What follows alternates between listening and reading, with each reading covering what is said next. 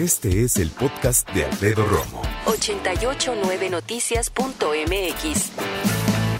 Hablemos de cuestiones laborales esta tarde. ¿En dónde estás? ¿Estás tan a gusto que llevas ya un muy buen rato? Quiero saber cómo estás en tu trabajo, pero la pregunta del día, la parte medular. ¿Cuántos trabajos has tenido en los últimos cinco años? Y hablemos de trabajos fijos, ¿no? Porque a lo mejor tienes uno fijo y luego estuviste haciendo algunas cosas por ahí de manera independiente, estuviste vendiendo por ahí algunas cosas o incluso vendiendo comida, repartiendo algo, qué sé yo. Me llama poderosamente la atención porque hay personas que, y hay que decirlo honestamente, se han visto orilladas a trabajar en algunas cosas que aunque no les guste y aunque no sea su área de, de trabajo, aunque no sea eso en lo que son expertos, bueno, pues tienen que. Yo no sé tú, pero yo, en algún punto, sí tuve que trabajar en algo que no me encantaba y que tenía que hacerlo. Afortunadamente para mí, fue poquito tiempo. Luego les contaré a través de un podcast. Yo, mira, fijo aquí, en mi casa Grupo Asir he estado muy contento hace mucho más de cinco años. Cumplí 16.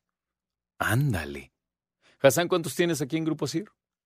Diez. ¿Neta? Qué rápido. Lo quito como doce, ¿no? Doce, ¿va? más o menos.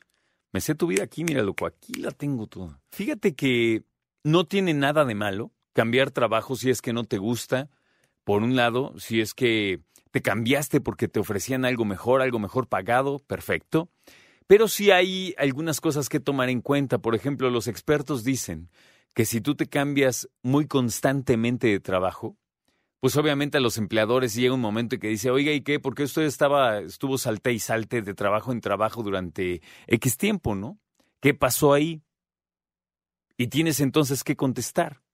Porque una, una cosa, perdón, es que haya existido a lo mejor una circunstancia en donde hubo recorte, en donde pues ahí sí ya, la verdad, la cosa es otra.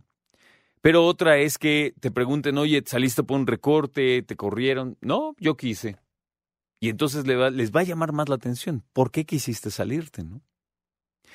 Y es que cuando hablamos de trabajo, hablamos también de una circunstancia en donde México está atravesando una circunstancia, creo yo, ¿eh?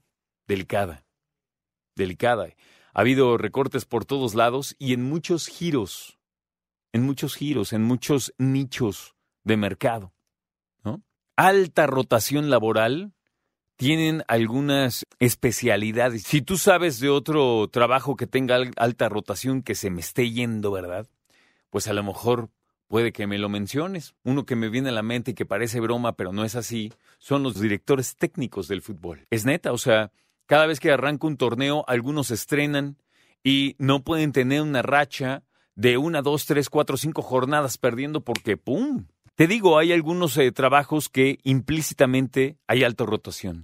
Hay otros que pueden estar muchos, muchos años. A lo mejor me puedes hablar de tu abuelo, de tu abuela, tus papás, cuántos años estuvieron en qué empresa, por ejemplo, ¿no? ¿Qué te gusta de tu trabajo? ¿Qué no te gusta? Hay personas que les han ofrecido otro trabajo con menor paga y aunque no lo creas dicen, no gracias. ¿Por qué? Hay muchas respuestas. Algunas tienen que ver con está más lejos de mi casa, ¿no? Aunque me paguen más, puede que no sea suficiente o que no, no te agrade. Imagínate, hay personas en ese sentido que tienen planeada la vida en ese entorno del trabajo. Por ejemplo, personas que dice, ¿me queda cerca? Fíjate esta pregunta laboral. ¿Cuántos camiones o cuántos medios de transporte tengo que tomar para llegar a mi trabajo? Eso define muchas cosas.